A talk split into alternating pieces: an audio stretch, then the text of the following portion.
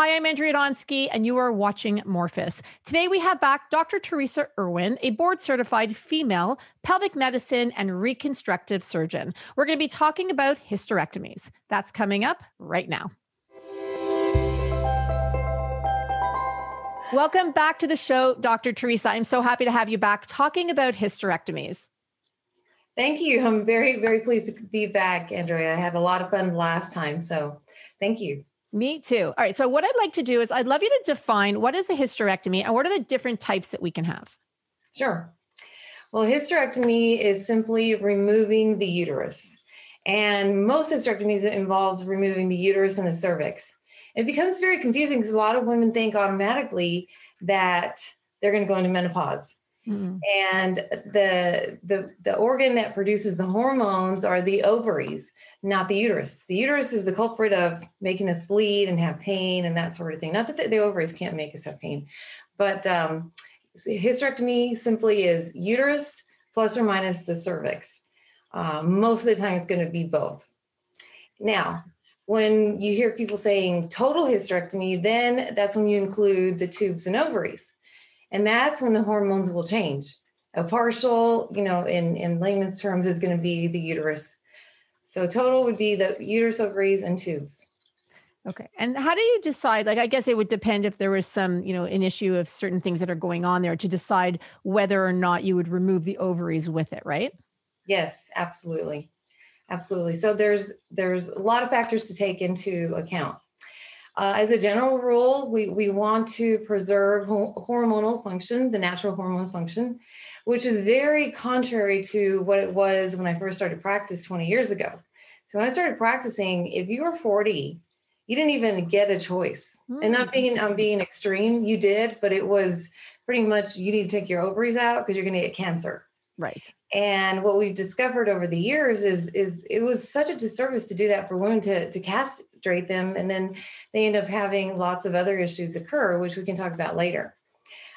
So in saying that, okay, average age of menopause is about 51.5 plus or minus 2 years. Mm-hmm. So if they're near that age, you can counsel or we counsel our patients saying, okay, here are the pluses and minuses on whether or not to keep your ovaries. And this is for someone that has no pathology on the ovaries. We're going to pretend that they're going in for hysterectomy because they have either heavy periods or adenomyosis, endometriosis, conditions that would be indicated to do hysterectomy. So the counseling basically is going to be if your ovaries look fine, okay, and you're not having pain, specifically in those lateral sides, so right or the left, then I let them know that at the age of 70, 1 in 70 women will end up having ovarian cancer. Hmm. So definitely if they're closer to 70, then I start to probably encourage them a little bit more to take their ovaries out. But prior to that time, I give them that quote. And then I say, if you keep your ovaries, the risk goes up as you get older. That's a risk factor, age. And not only that, unfortunately, it's found at a later stage. It's difficult to find early on. Mm. But and the thing of it is part of it is because the symptoms don't come until it's already advanced. And the most common symptom is, guess what do you think it's the most common symptom? You're talking ovarian cancer? Uh-huh. I would say bloating and some kind of digestive issue. Who doesn't have bloating? Right. If we go in and someone comes in with bloating, well, and, I usually will order an ultrasound unless it's specifically related to every time I'm about to have a period, I'm bloated, or whenever I eat these certain foods, I get bloated. Outside of those two, then I'll order an ultrasound, but I'm not going to say, oh, they have cancer. You know what I mean? So unfortunately it's very nonspecific. Hmm. Therefore it is going to be found later. Okay. So what if you have the ovaries removed? What are the drawbacks there? Then you go into menopause like that versus when you go through natural menopause, it tends to be a little bit more gradual. It's not as extreme typically. Right. And those symptoms are going to be the usuals that you think about. So hot flashes and night sweats and mood swings. Mood swings can include depression, anxiety, irritability, vaginal dryness, decreased libido, orgasmic dysfunction, and weight gain. Hmm. So there's a common misconception that having a hysterectomy is going to lead to weight gain. And it is possible, but not with a hysterectomy by itself. it's going to be if the ovaries are removed. And that doesn't go, you know, it doesn't mean everyone does. It just, you might have a little more propensity toward that. And why is that with the removal of the ovaries? Because it's such a drastic shutdown. And part of it is your ovaries produce testosterone. Mm-hmm. And testosterone tend to keep the fat to muscle ratio in a positive way. In other words, muscle to fat is a better ratio than it was, than it would be without it. Interesting. Yeah. There we go. I said it right. So, interesting. So basically, just to repeat that, so it makes sense. So you're saying there's a common misconception with hysterectomies in general that if you get one, it'll lead to weight gain, but it's more so if you have your ovaries removed at the same time. Yeah. Plus or minus hysterectomy. So essentially it's taking out the ovaries. Now, if you just take out the ovaries, is that considered a hysterectomy as well? And then leaving the cervix? No. Okay. No, because you're still leaving the uterus and the cervix if you're only doing the ovaries. Okay. So that wouldn't be considered that. Now, is there... I'm sorry, just to clarify something. So hyst, H-Y-S-T, is like from the word, it's derived from the word hysterical, right? And so the history on that is that when women went through menopause, they often put them in insane asylums because they called it hysteria. Of menopause. It's terrible. And so I think that's where the association ended up over the years coming about, is that they're like hysterical. Hysterectomy means that, you know, they're losing their hormones, but it's not the case. But anyway, a little bit of history there. Just to be clear, you do hysterectomies on a regular basis. I do. Okay. And how long have you been practicing for? 20 and a half years. Wow. Okay. So if somebody came to you and they had said, Dr. Teresa, I really want to get, I want to have a hysterectomy. Let's assume there was no pathology. What you mentioned before, like heavy bleeding, or there were some other issues, pain. What are some other reasons that somebody might want to have a hysterectomy other than the pathology part? Well, really, okay. So if there is a family history of uterine and or ovarian and or breast cancer and colon cancer. So there are certain syndromes and genetic disease states, or if they're carriers of certain genetic genes, then it may be encouraged to really not do the hysterectomy so much, but take the ovaries out. Like the BRCA genes you're referring to? That's one of them, yeah. And then there's a syndrome called Lynch syndrome, where it's the uterus. Now, in that case, you do want to take out the uterus, but it's associated with colon cancer and some other things. Okay, interesting. So in those cases, it's prophylactic and rather than actually doing it for pathology. Now, other than going and let's say we're talking about someone now who has a full hysterectomy with the ovaries. Other than putting them into full menopause, are there any other side effects that would come with it? Well, there is a little bit more increased risk of prolapse when you've had a hysterectomy, but it's not a huge amount. And so if that's something, if someone is worried that that's going to happen, you have to look at both the benefits, the pluses and the minuses on, okay, why am I getting it done? And what are my other risk factors? So if you have, family history, you're obese, you smoke, you had 10-pound babies, you have all these risk factors for prolapse, then that may be something to say, okay, well, let me see if I can make it to menopause and treat my bleeding with birth control pills or some other method, right? But don't let that really be the reason to not do it, because it's a low risk. There has to be other things going on as well. Now, there was for a while there where we were encouraging doing what you call supracervical hysterectomies, and that's where you keep the cervix. So you only take off the uterus, but you leave the cervix. So what are the pluses and minuses on that? Okay. It was thought for a while that if you retained your cervix, that you would not develop prolapse, because it's near the area where the ligaments that support the uterus are located. But it was found to be equivocal. In other words, it didn't make that much of a difference. Right. And then there was another school of thought, and this was actually when I was going through training, and then shortly after that, it changed. But that your sexual function would be impaired by taking out the cervix. Okay. And that also was found not to be completely correct, unless a woman found pleasure if her cervix was being hit. And most women don't find pleasure in that. It would be painful, right? Yeah, there's some who do. Okay. Outside of that, it really didn't make that much of a difference. And now you still have a cervix, you still have a risk of cervical cancer, albeit it's you know, not as high as when you're having sex with a bunch of different partners, because that's what a main risk factor for cervical cancer, right? Or early having sex at an early age, and STD history. The other thing is, you'll have about 12%, 10-12% of women will end up having continued periods by keeping your cervix. So that's, okay. You know, if you're having, the reason you're having the hysterectomies for heavy periods, then that's not want to take that necessarily the best thing. Now, there, you know, we have all, I always like to tell my patients that whenever I go into surgery, I say surgery is like a box of chocolates. You never know what you're going to get. Right. And in this case, what I mean by that is that the bladder often, especially if you had any other kind of abdominal surgery, especially C-section, there's a much greater risk that it's going to have scar tissue and be stuck to the uterus and especially the cervix, because that's lower where the bladder is, right?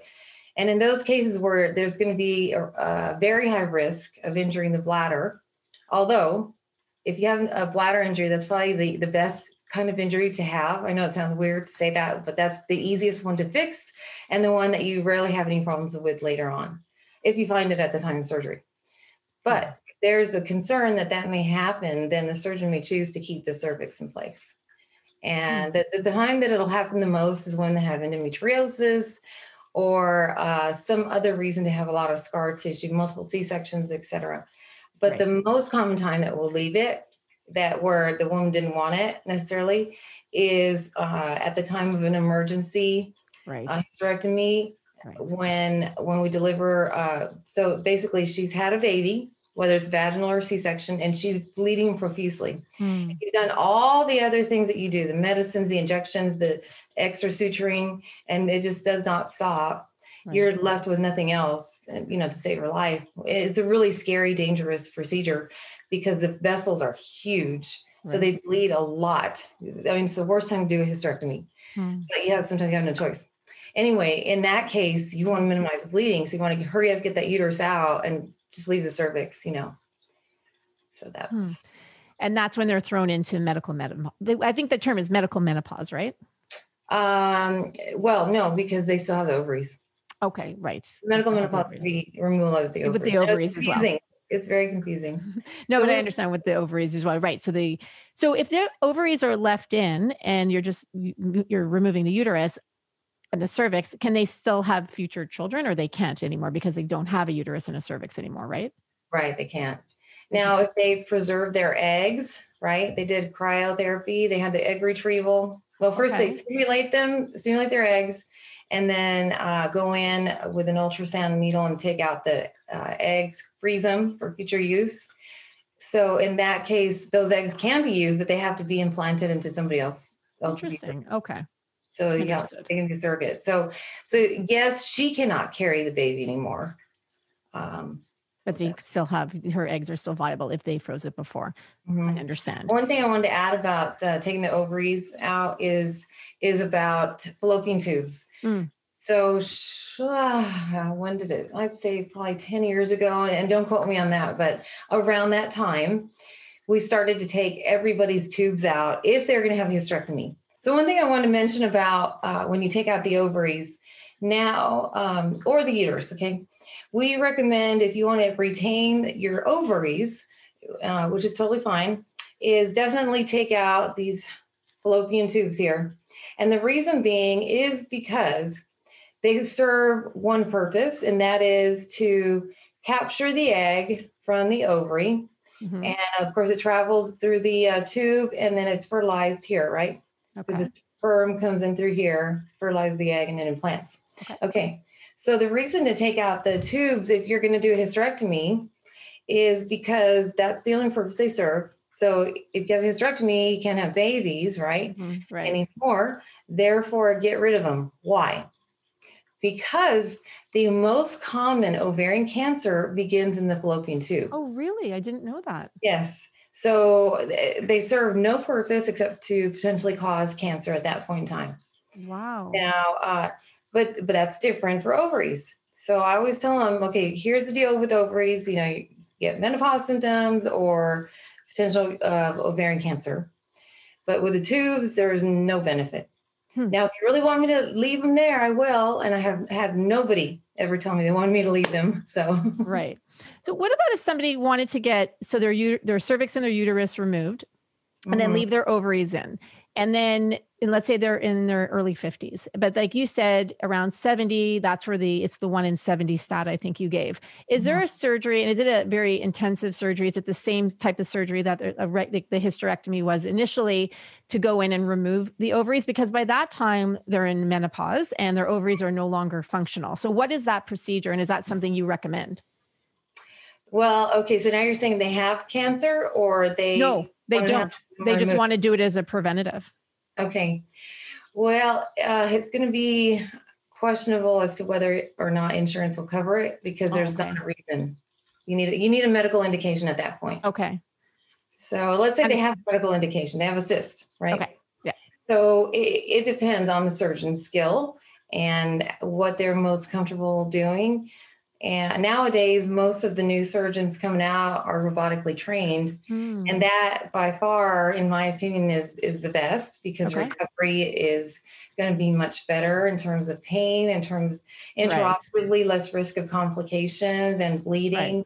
Right. So, but it can be done with an open incision. It can be done with just the straight sticks. We call laparoscopy straight sticks. Yeah, the laparoscopy. They don't move like the robot, you know, has the wrist motion. Right. The straight sticks don't. And then it can be done vaginally, but that's really rare to do it vaginally if they're not already going in for a hysterectomy. Okay. And that's much, much more, it's not unheard of, but it's much less heard of. Right. So it would be some form of abdominal surgery, whether it's like open surgery, laparoscopy, or robotic. Understood. So Dr. Teresa, I'd love to move on to preparing someone who is about to have a hysterectomy. So what are some tips and tricks that you can give somebody to, whether it's questions to ask their doctor, whether it's preparation before they go to the hospital, and then also once they leave the hospital? And I know that's a lot of questions, it's loaded, but just any type of tips that someone who is listening, who is about to have one can walk away with. Sure. So we'll start in order, right? Okay. So in terms of prep, you want to optimize your health. And, you know, that kind of goes for, that's really the answer for everything just about, right? Yeah. But especially when you're going to have surgery because you want to heal well. And that means reduce simple carbohydrates. And that's going to be all the white. So the breads, pastas, crackers, cookies, tortillas, chips, potatoes, candies, cookies, etc. And you want to eat more of the white protein. So fish, chicken, turkey, pork, egg whites, tofu, depending quinoa if you're a vegetarian or vegan.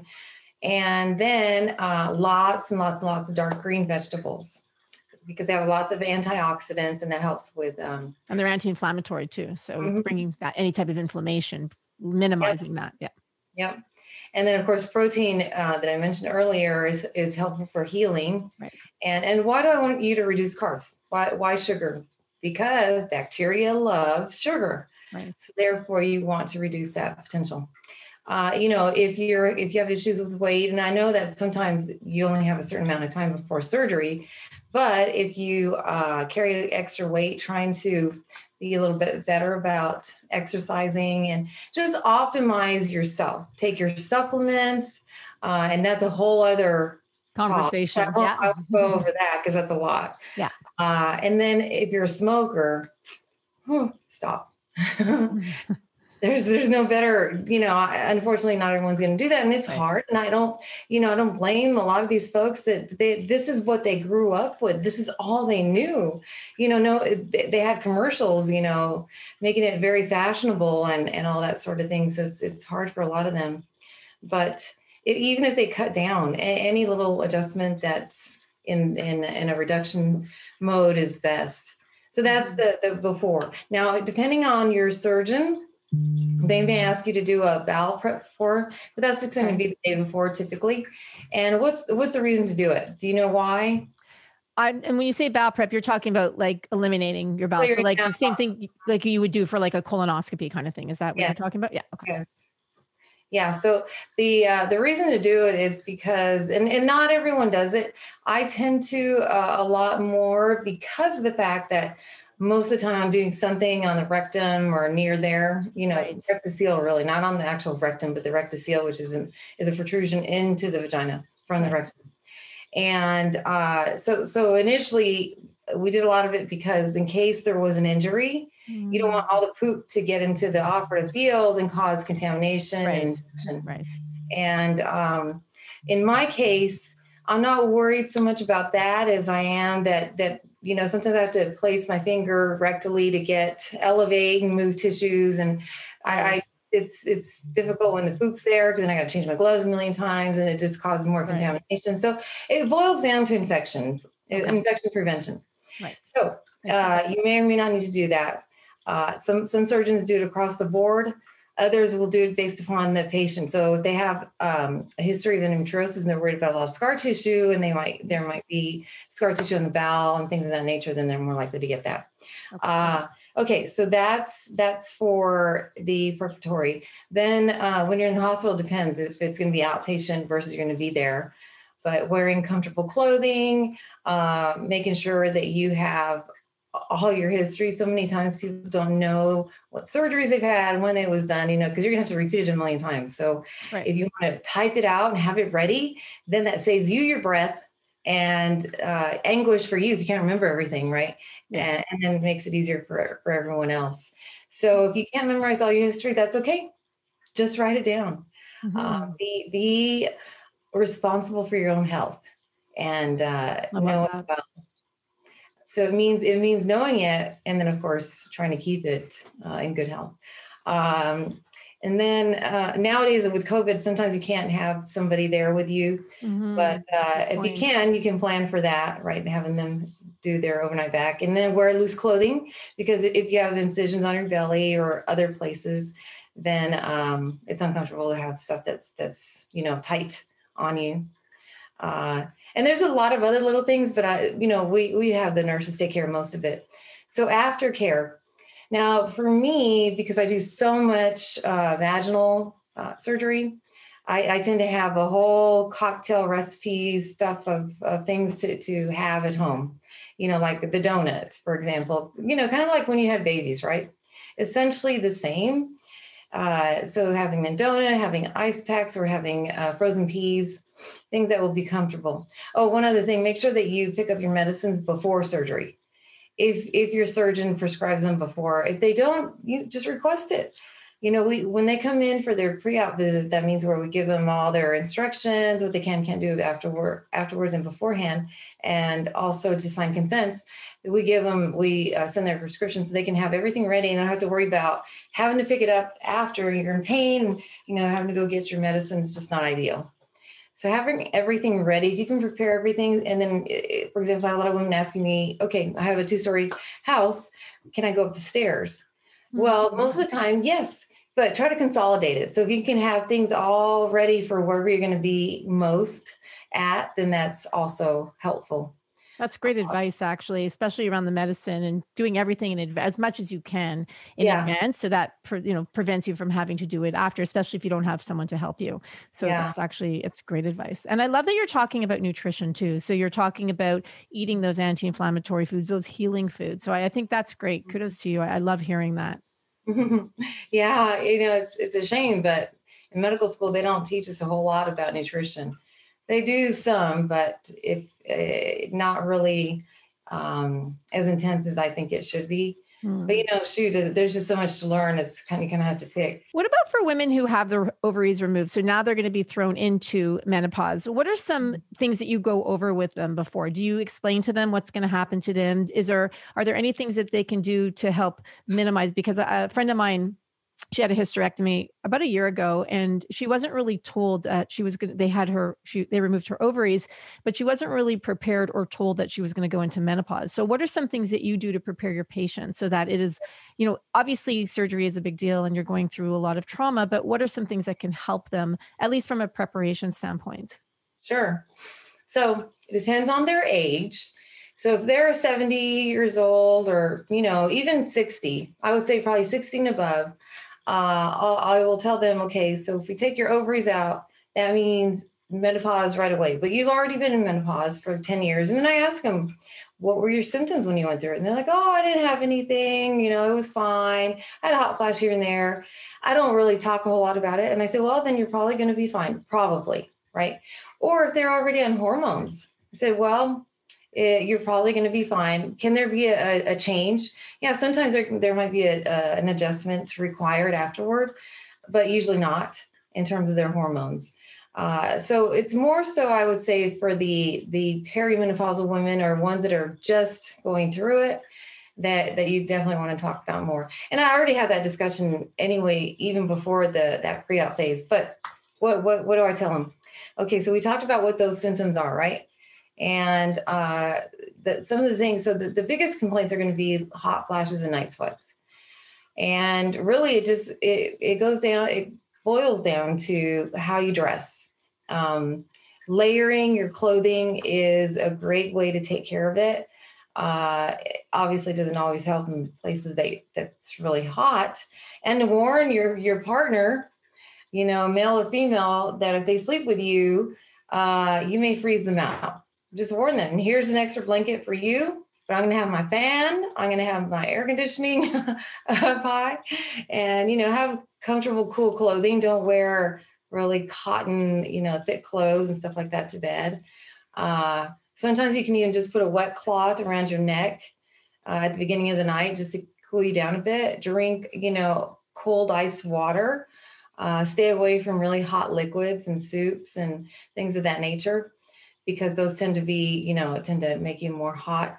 Also spicy and alcohol, those are also triggers for heat.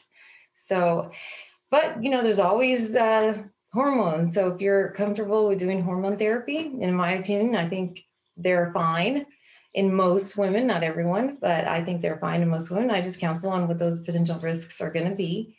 And I have a pretty exhaustive consent that goes over, you know, the numbers in terms of, you know, 30 per 10,000 woman years will develop a clot, and that could cause a stroke. Or I don't remember, it's 30 or 37. So for the various ones, for breast cancer, strokes, heart attacks, and blood clots. And then other things that are helpful, even though when you exercise, it tends to make you warm. It really does help the psyche. So this is more to treat the mental part of it, because you just feel better overall. And nutrition is huge. There are certain foods that just drag you down, and carbs are notorious for that. And, you know, intermittent fasting is one of the best ways, whether or not you need to lose weight. At the minimum of doing 12 hours, 16 hours is better, but don't make it so that you're setting yourself up for failure. So for example, I have my vision board and I have all my goals. And I used to be really, really good about sticking to my fasting, but I've sort of gotten a little weak in that department. So I don't want to set myself up for failure and say, forget it. So what I do, what I've written on mine is, okay, I'm going to fast for 12 hours most days of the week, and 2 days I will do 16 hours. And heck, if I do more than that, great. But then I don't feel like, God, don't you have any willpower? You know, this, that, and the other, which we're often we're so prone to doing that. And we've got to give ourselves some slack. So, okay. Diet, layering. We've talked about foods, beverages, vaginal dryness. There's some great products out there that work for that. One of them that I like that's good for sex is going to be Slippery Stuff. That's a very good one that doesn't have a lot of chemicals in it. Fempharma is a company that makes a vaginal lubricant that has hyaluronidase. I mean, that's that was brilliant in coming up with that, you know, because we all know that's what we use to plump up our faces or whatever. That's hyaluronic acid, right? Yeah, hyaluronic acid. Yeah. Hyaluronidase is the reverse. Right? The reverse. Okay.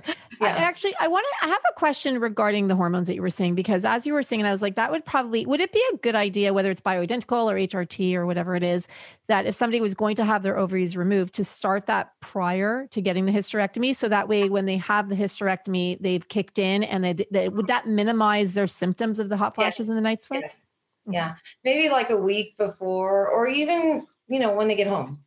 But just so they have them, because then they might say they might have the hysterectomy, not have the symptoms, right? Mm-hmm.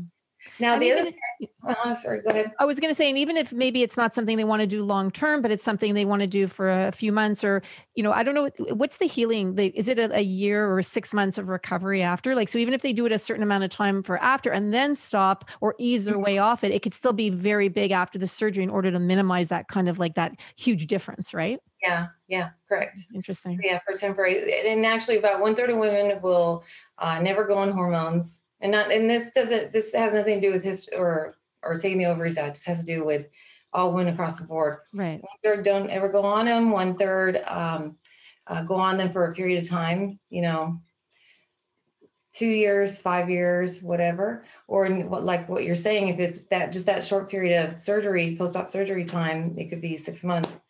And then 1/3 will stay on them forever. Mm. And I'm one of those. I'm in that last group. Mm. Unless somebody yanks them out of me, I'm taking them forever. I would love to do another interview with you about HRT, because I feel like it's something that I would love to learn more about. And whether it's BHRT, which is the bioidentical, or hormone replacement therapy, and the Women's Health Initiative, like there was so much information out there that I think it would be important for me, because I'm the natural girl, right? So for me, I'm very much about doing things without it. But I know lately, and I'm opening up my mind and speaking to people like yourself, like I really just want to understand it. Like I know there's a genetic component, and I know that there's, like you're saying, like, so I would love to park it and save it for another interview, because I do think it's such an important topic, and one that I think a lot of women would benefit from understanding better. So I want to add something about that. And I'll repeat it at a future interview, but this is important because I didn't mention it earlier when we were talking about what would happen if you take your ovaries out. So my dad, my sweet dad, he died almost a year ago in April, and he broke his hip. And then within 3 months he was dead. And basically he spiraled down. He went into this acute dementia, and because in his mind he knew he could walk, he kept, you know, dislocating it over and over and over, anesthesia, just so many things. He finally just starved himself to death. Okay. So I've been doing a lot of research on Alzheimer's, even though he didn't have Alzheimer's, and dementia, you know, because it was such a quick onset, it's hard to say really what happened completely, but it doesn't matter. His mom had Alzheimer's. And so I've been doing a lot of research, because now I'm at risk for it. Right. Mm-hmm. And there's a fabulous book called The End of Alzheimer's. And essentially this physician is saying that, you know, soon we're going to get it to where it's going to be like HIV. It's whoever has it, it's got it. They've got it under control, so it doesn't get out of hand. Wow. Because Alzheimer's is it's a prolonged disease. And it creates such havoc with the family, especially. And of course, the poor person who is not their fault. They don't, you know, we always got to remember that person that has Alzheimer's, the way that they behave now is not them. And so many times we can easily forget that. My husband is a family medicine doctor, and so he deals with a lot of this. And that's the first thing he tells families is, please remember them as they are now. So what my point being is that in his book, he talks very much about how there's 4 different types of Alzheimer's, and a couple, I don't know if it's 2 or 3, that has to do with low hormone levels, and that contributes more to it. So there's cognitive decline, and this is more in the functional medicine side. So you know, really kind of sort of your arena, the more natural side. And he's saying, no, you've got to optimize them. The other thing too is even on the Western studies, so he's kind of more, he combines kind of Western, Eastern, which is very much the way I am. But in terms of the Western medicine with hormones, they have noticed that women that have hysterectomies and the ovaries are removed tend to have more of a cognitive decline, but if they get placed on hormones, that's going to occur less so. So. Okay. That's interesting. Yeah. I know that I had read some research on that the cognitive decline, I guess they're more prone to it if you do have a full-on hysterectomy. So that is interesting, so that the hormones can help prevent that. You know, yeah, this is a great conversation and one that I definitely want to have. I know we deviated, but I just wanted to mention that's such an important thing. Love it. Yeah. Thank you for sharing that. No, I think that's really important. So thank you for that. I want to talk about the bladder for a second. You were mentioning, or you alluded to earlier, that, you know, the bladder is the easy fix, but, you know, sometimes that the bladder can be affected when you're doing the surgery. Is someone who has a hysterectomy, should they be preparing for prevention, I guess, when it comes to getting, let's say, UTIs after hysterectomy? Is there any type of research or correlation between having a hysterectomy and a UTI afterwards? Not necessarily. Okay. Unless they also have bladder prolapse, right? Okay. And the reason for the bladder prolapse doing that, well, okay, so let me back up. So if she's having a hysterectomy because she has prolapse of the uterus, right? Then it would be the reverse, because if now everything's going to get lifted, the uterus gets removed, the bladder gets lifted, you know, if it's also dropped, right, then she should be less likely to have UTIs, because now you don't have now you're able to empty better because things are up, instead of where the bladder is below the urethra and it's hard to go up against gravity to empty the bladder. So in that case, it's not it's going to be the reverse. So it should not be a greater risk unless there's something else going on. Okay. So by itself, if that's the only thing, then it shouldn't be. Perfect. Thank you for that. And then if, you know, I know you and I both love Utiva, the product Utiva, which has the cranberries in it. Mm-hmm. So if there is any issues with UTIs, that's a product that I highly recommend and think it's a great product. Oh, God, for sure. Because I have so many patients. The thing is women in general, no matter your age, are so much more prone to getting UTIs. It's so common.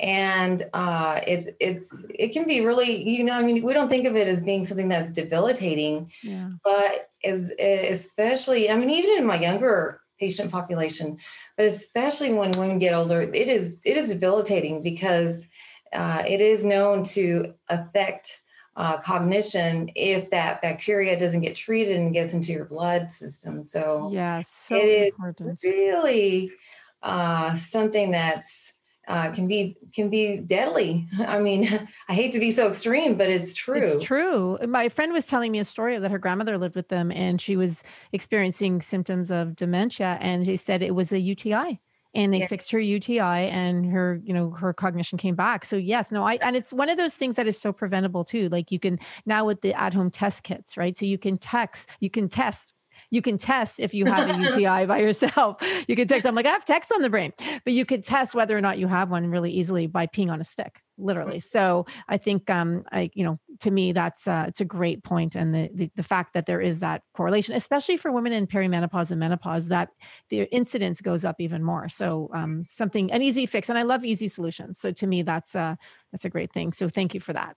Is there anything? Oh, yeah, go ahead.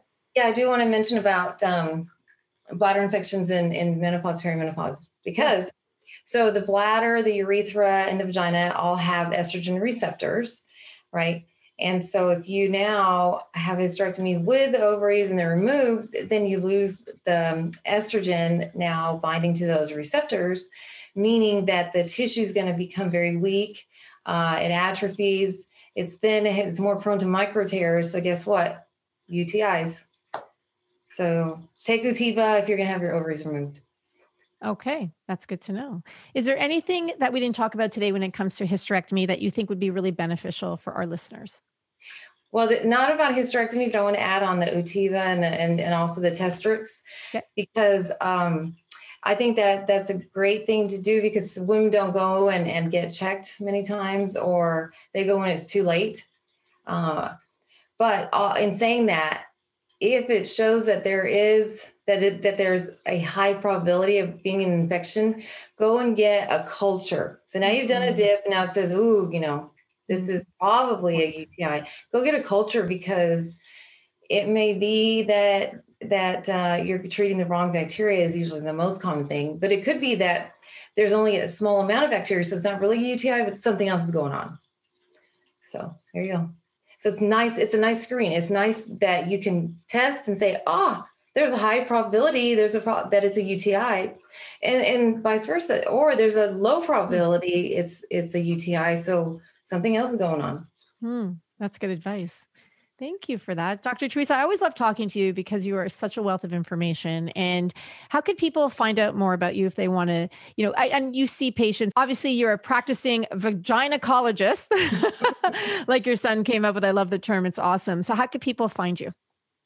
Well, I am either under Dr. Teresa Irwin or under The Vaginacologist. For all the social medias, and they're different according to which social media, but either way, my full name or The Vaginacologist, you'll find those. And I have a website that is called The Vaginacologist, lots of materials in there for helping educate you on things about the vagina and surrounding structures. And so hopefully you'll put those links. I will definitely. We're going to put the links below so people can access them really easily, and follow Dr. Irwin on TikTok because she's having a lot of fun. So, and we're awesome. And we're going to do one together, or three or five, or we something. Are, we're going to, now I just started TikTok too. I was telling Dr. Irwin before we came on that I'm having so much fun on TikTok. So, we are definitely going to collaborate on TikTok. So that's awesome. Well, thank you as always for doing the show. We appreciate you so much. You're welcome. Thank y'all for listening.